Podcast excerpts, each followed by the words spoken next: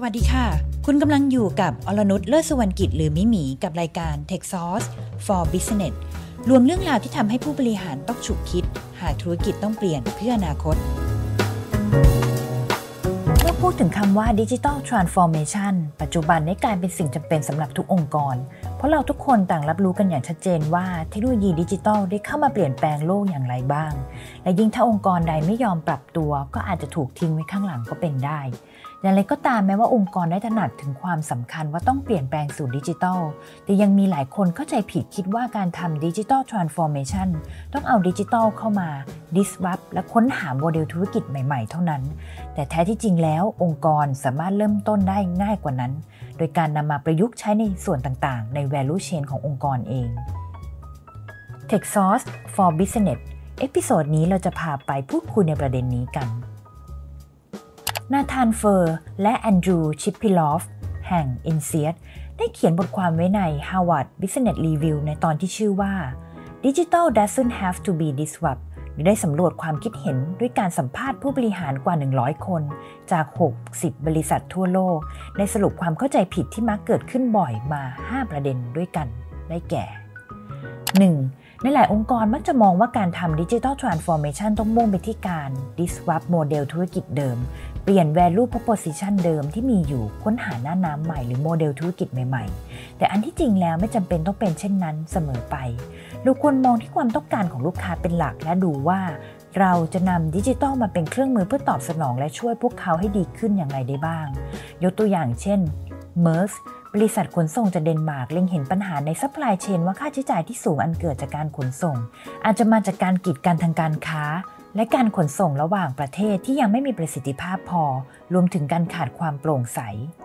Merce จึงได้จับมือกับ IBM นำเทคโนโลยีอย่างบล็อกเชนมาใช้ในซัพพลายเชนแบบ end to end ช่วยลดค่าใช้จ่ายเพิ่มประสิทธิภาพการจัดการให้บริการได้อย่างรวดเร็วขึ้นและสร้างความโปร่งใสในการจัดการซึ่งจะเห็นได้ว่า Merce ไม่ได้หาธุรกิจที่เป็นหน้าน้ำธุรกิจใหม่แต่ปรับกระบวนการให้ดีขึ้นโดยอาศัยเทคโนโลยีเข้ามาช่วยยังมีตัวอย่างอื่นที่น่าสนใจอีกอาทิในธุรกิจค้าปลีกที่มีการนำเอาบล็อกเชนมาใช้เพื่อให้ผู้บริโภคสามารถติดตามเส้นทางของวัตถุดิบต่างๆว่าผลิตและส่งมาจากแหล่งใดเพิ่มความมั่นใจให้กับผู้บริโภครวมถึงยังช่วยลดปัญหาการจัดการให้กับภาคธุรกิจค้าปลีกกรณีที่อาหารพบสิ่งเจือปนอีกด้วยขณะที่อีกตัวอย่างหนึ่งที่เห็นได้ชัดในประเทศไทยอาทิ Blockchain for Procure to Pay หรือ B2P ของ SCG และ Digital Ventures ยกระดับระบบจัดซื้อจัดจ้างโดยใช้เทคโนโลยีอย่าง Blockchain เข้ามาช่วยนำขั้นตอนงานเอกสารต่างๆและกระบวนการงานด้านจัดซื้อจัดจ้างขึ้นสู่ระบบดิจิทัลทั้งหมดทำให้คู่ค้าทำงานสะดวกคล่องตัวและโปร่งใส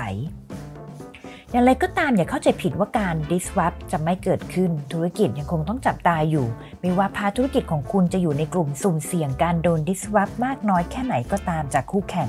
ธุรกิจยังต้องตื่นตัวอยู่ตลอดเวลาแต่ต้องอย่าลืมว่าการระบุและเข้าใจปัญหาและความต้องการของลูกค้าอย่างชัดเจนและค้นหาแนวทางเพื่อตอบโจทย์ของพวกเขาเป็นเรื่องที่สำคัญที่สุด 2.แม้ว่าดิจิทัลจะเป็นสิ่งที่เข้ามาช่วยลดขั้นตอนการทำงานที่ซับซ้อนและในขณะเดียวกันสามารถลดต้นทุนไปด้วยนั้นแต่ไม่ได้หมายความว่าจะเข้ามาทดแทนรูปแบบธุรกิจแบบทางกายภาพอย่างฟิสิกอลได้ทั้งหมดมันควรผสมผสานกันระหว่างกายภาพและดิจิทัลให้สามารถทำงานควบคู่กันไปได้ไม่ว่าธุรกิจจะเริ่มจากฝั่งของออฟไลน์แบบฟิสิกอลมาก่อนหรือมาจากออนไลน์ก็ตามซึ่งตัวอย่างที่เห็นได้ชัดอาทิธุรกิจค้าปลีกที่หลายองค์กรต่างก็ใช้วิธีผสมผสานการช้อปปิ้งแบบe-commerce และหน้าร้านเข้าไว้ด้วยกันเพื่อนำเสนอประสบการณ์ที่ดีกับลูกค้าตลอดเส้นทางที่มีปฏิสัมพันธ์กับองค์กรนั้นๆหรือแม้กระทั่งธุรกิจจากโลกออนไลน์ทุกวันนี้อย่าง Google หรือ Amazon ยังต้องมี Smart Home Device เพื่อเข้าถึงผู้ใช้โดยตรงจากที่บ้าน 3. บางองค์กรขนาดใหญ่มักจะเข้าใจว่าการดึงเอาเทคโนโลยีใหม่ๆเข้ามาคือการลงทุนหรือเข้าซื้อกิจการสตาร์ทอัพและนำมาอินทิเกรตกับระบบในองค์กรเท่านั้นแต่ควรต้องพึงระวังว่าอย่าไปทำลายวัฒนธรรมองค์กรหรือ culture ของสตาร์ทอัพและ DNA ที่ทำให้พวกเขาเป็นองค์กรนวัตกรรมที่สามารถคิดค้นและพัฒนาสิ่งใหม่ๆขับเคลื่อนองค์กรไปได้อย่างรวดเร็วองค์กรขนาดใหญ่ควรต้องปกป้องวัฒนธรรมของพวกเขาและให้อิสระในการทำงานนอกจากนี้องค์กรใหญ่ก็ควรเรียนรู้การทำงานในวิถีนี้เช่นเดียวกันจึงจะนำมาซึ่งการซินเนอร์จีและได้ประโยชน์สูงสุดทั้ง2ฝ่าย 4. หลายองค์กรมักจะคิดว่า Digital Transformation เป็นเรื่องของการเปลี่ยนแปลงด้านเทคโนโลยีเป็นหลักแต่จริงๆแล้วคือเรื่องของความต้องการของลูกค้าและธุรกิจจะทำให้ลูกค้าของพวกเขาดีขึ้นได้อย่างไรแม้ว่าจะเป็นการปรับให้ระบบ Operation ภายในทำงานได้มีประสิทธิภาพมากขึ้นหรือการนำเสนอสิ่งใหม่ๆให้กับลูกค้าดังนั้นหัวใจหลักต้องกลับไปที่ศักยภาพของบุคลากรและทีมงานขององค์กรเองซึ่งจะเห็นว่ามันไม่ใช่แค่การนำเทคโนโลยีมาใช้แต่จะเกี่ยวข้องกับโครงสร้างองค์กรและทรัพยากรบุคคลที่ต้องมีการปรับเปลี่ยนบุคลากรที่ได้รับการคัดเลือกมาร่วมทีมนั้นมี mindset ที่ใช่รูปแบบการทำงานที่มีความคล่องตัวมีโครงสร้างแบบอาจายซึ่งแน่นอนว่าการปรับเปลี่ยนย่อมมีความท้าทายภายในองค์กรอย่างหลีกเลี่ยงไม่ได้แต่นั่นก็เป็นสิ่งที่ต้องทำ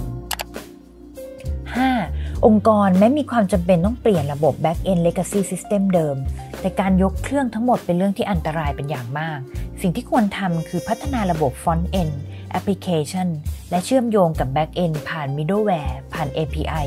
แล้วค่อยๆแทนที่ระบบ Legacy ทีละโมดูลโดยทยอยไล่ทีละฟังก์ชันและนี่ก็เป็น5ประเด็นสำคัญที่หลากหลายองค์กรมักจะมีความเข้าใจคลาดเคลื่อนต่อการทำ Digital Transformation ธุรกิจไม่จำเป็นต้องมองเพียงแค่นำดิจิทัลมาเพื่อ disrupt สร้างโมเดลธุรกิจใหม่เสียทีเดียวแต่สามารถปรับปรุงธุรกิจเดิมให้มีประสิทธิภาพมากขึ้นโดยการนำเอาเทคโนโลยีมาใช้และขณะเดียวกันค้นหาโอกาสใหม่ๆทางธุรกิจผ่านทางดิจิทัลไปด้วยสุดท้ายหัวใจความสำเร็จคือการโฟกัสที่ความต้องการของลูกค้า